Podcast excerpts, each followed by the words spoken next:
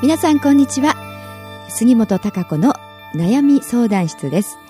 今日はですね第2回目となりました。えっ、ー、とこの番組ではですね、えー、皆さんからあのメールなどでいただいた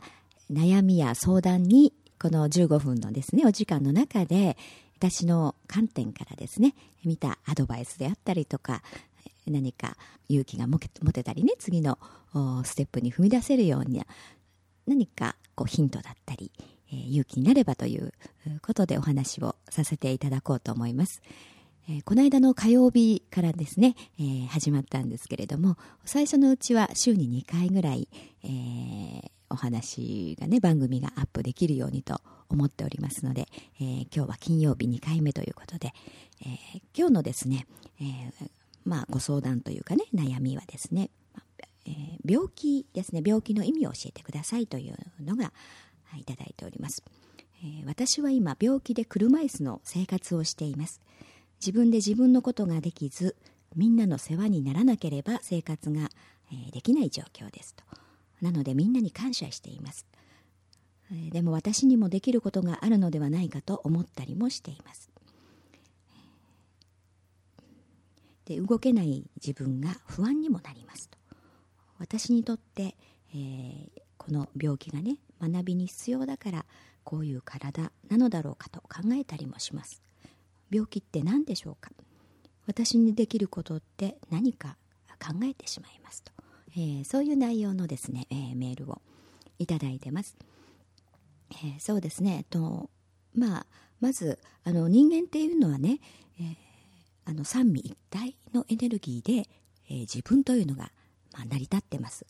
その三位一体っていうのは自分の意識、まあ、意識の部分は分かりますよね。自分が普段いろんなことを思ったり考えたりね、えー、してます。そういう思いというか。あっていうのは確かにありますよね、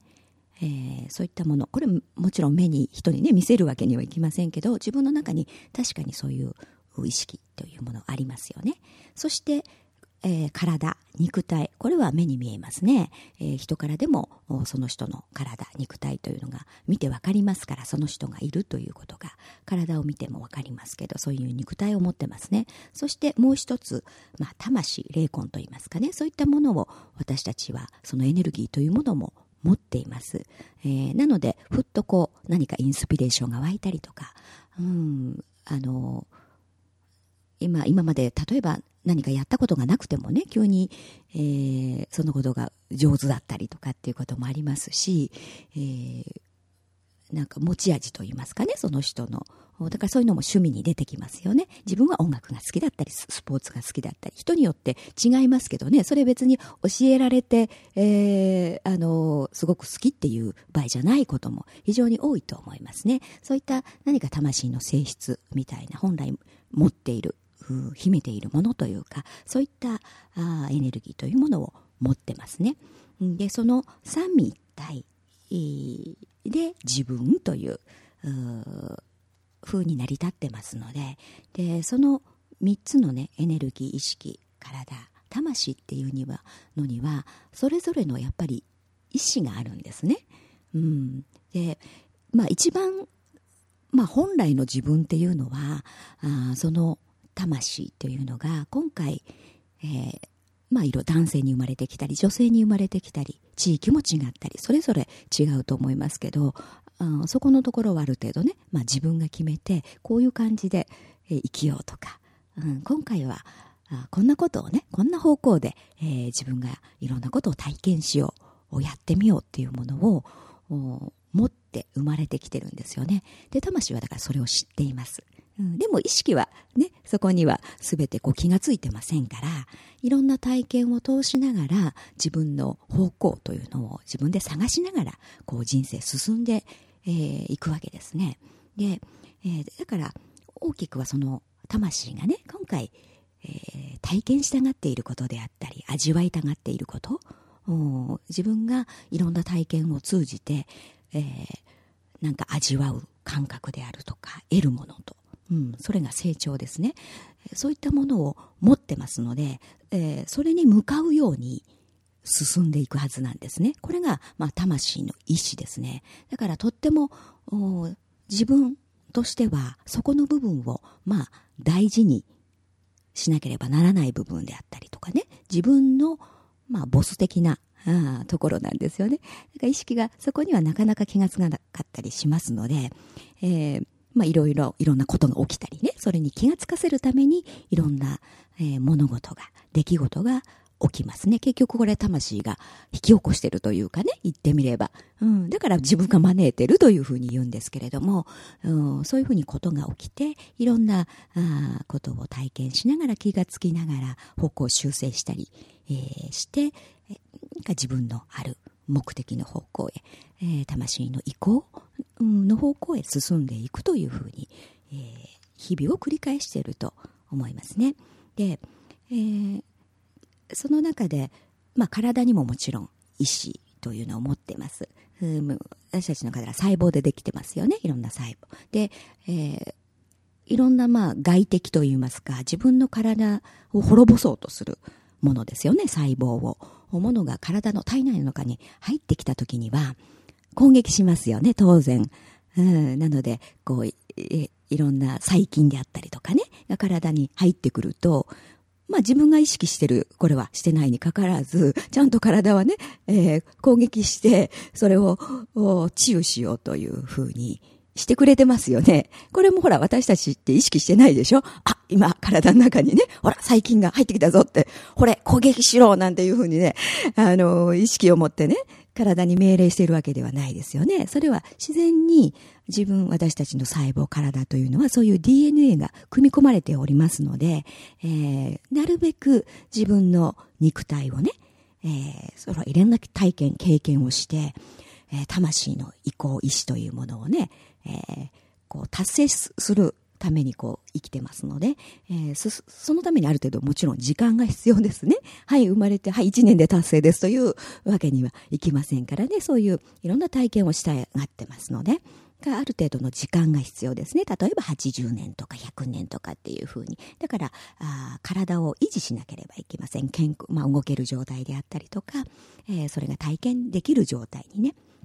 あの、死んでしまうという風ではなくて、生きてね、いろんなことをできるという状態を保とうとします。だから、あの、そういう風に、私たちの細胞、ね、体は、えー、いろんなものが入ってきた時に、そういう風に、こう、細菌とかを攻撃して、自然、自然治癒力というものがありますね。だから、治るとか、怪我をしてもね、こう、自然に、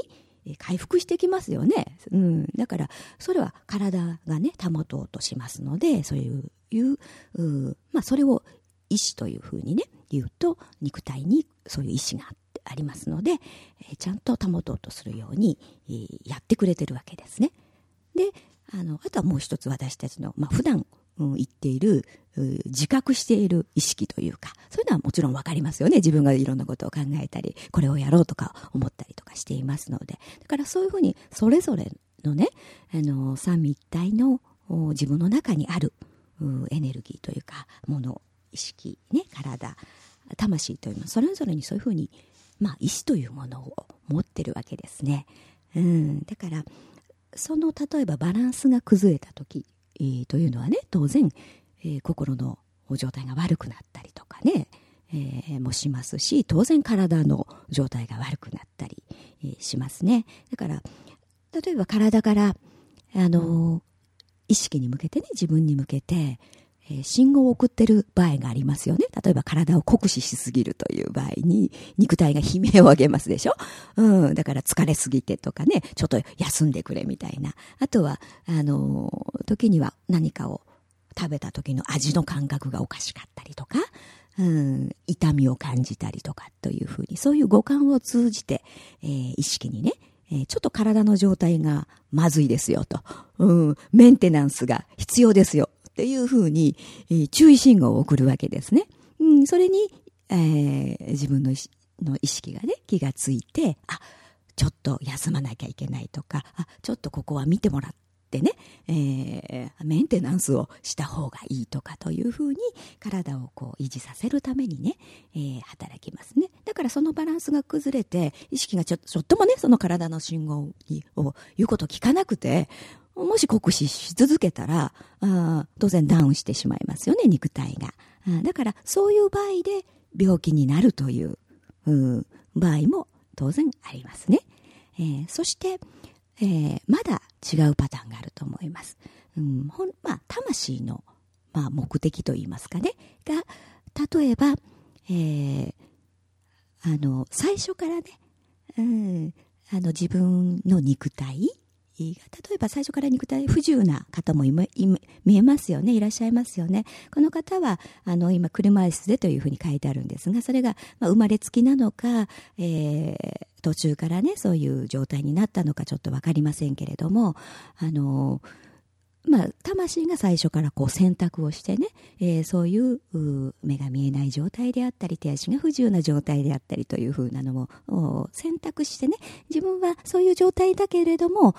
その状態で生活して人生を送ることによって、えー、何かあ得られる経験をする体験をして、えー、あの自分の目的を達成するというふうにですね、えー、目標を決めている場合もありますね。えー、そういった場合は、うん、その、えー、自分の肉体の状況の中でいろんなことを体験していく。うん、もしくは自分も体験しながら人に与える影響であったりね、うん、そういう、あの肉体が不自由な状態であっても何か物事を一生懸命やったりとかねそういった勇気であったりとかっていうことを周りにえー、周りの方々にね、大きく勇気を与えたり、うん、生きる勇気を与えたりというふうに、そういう役割というかね、えー、そういうことを、あの、示してあげるような役割として自分が生きようみたいなことを選択ししていたとすれば、ああの、そういう健常者ではない状態の中で、えー、自分のできること、まあでも、あの、体が不自由な方でもね、よっぽど、あの、ずっと すごいなって思う方、もちろんいっぱいいらっしゃいますよね。あの、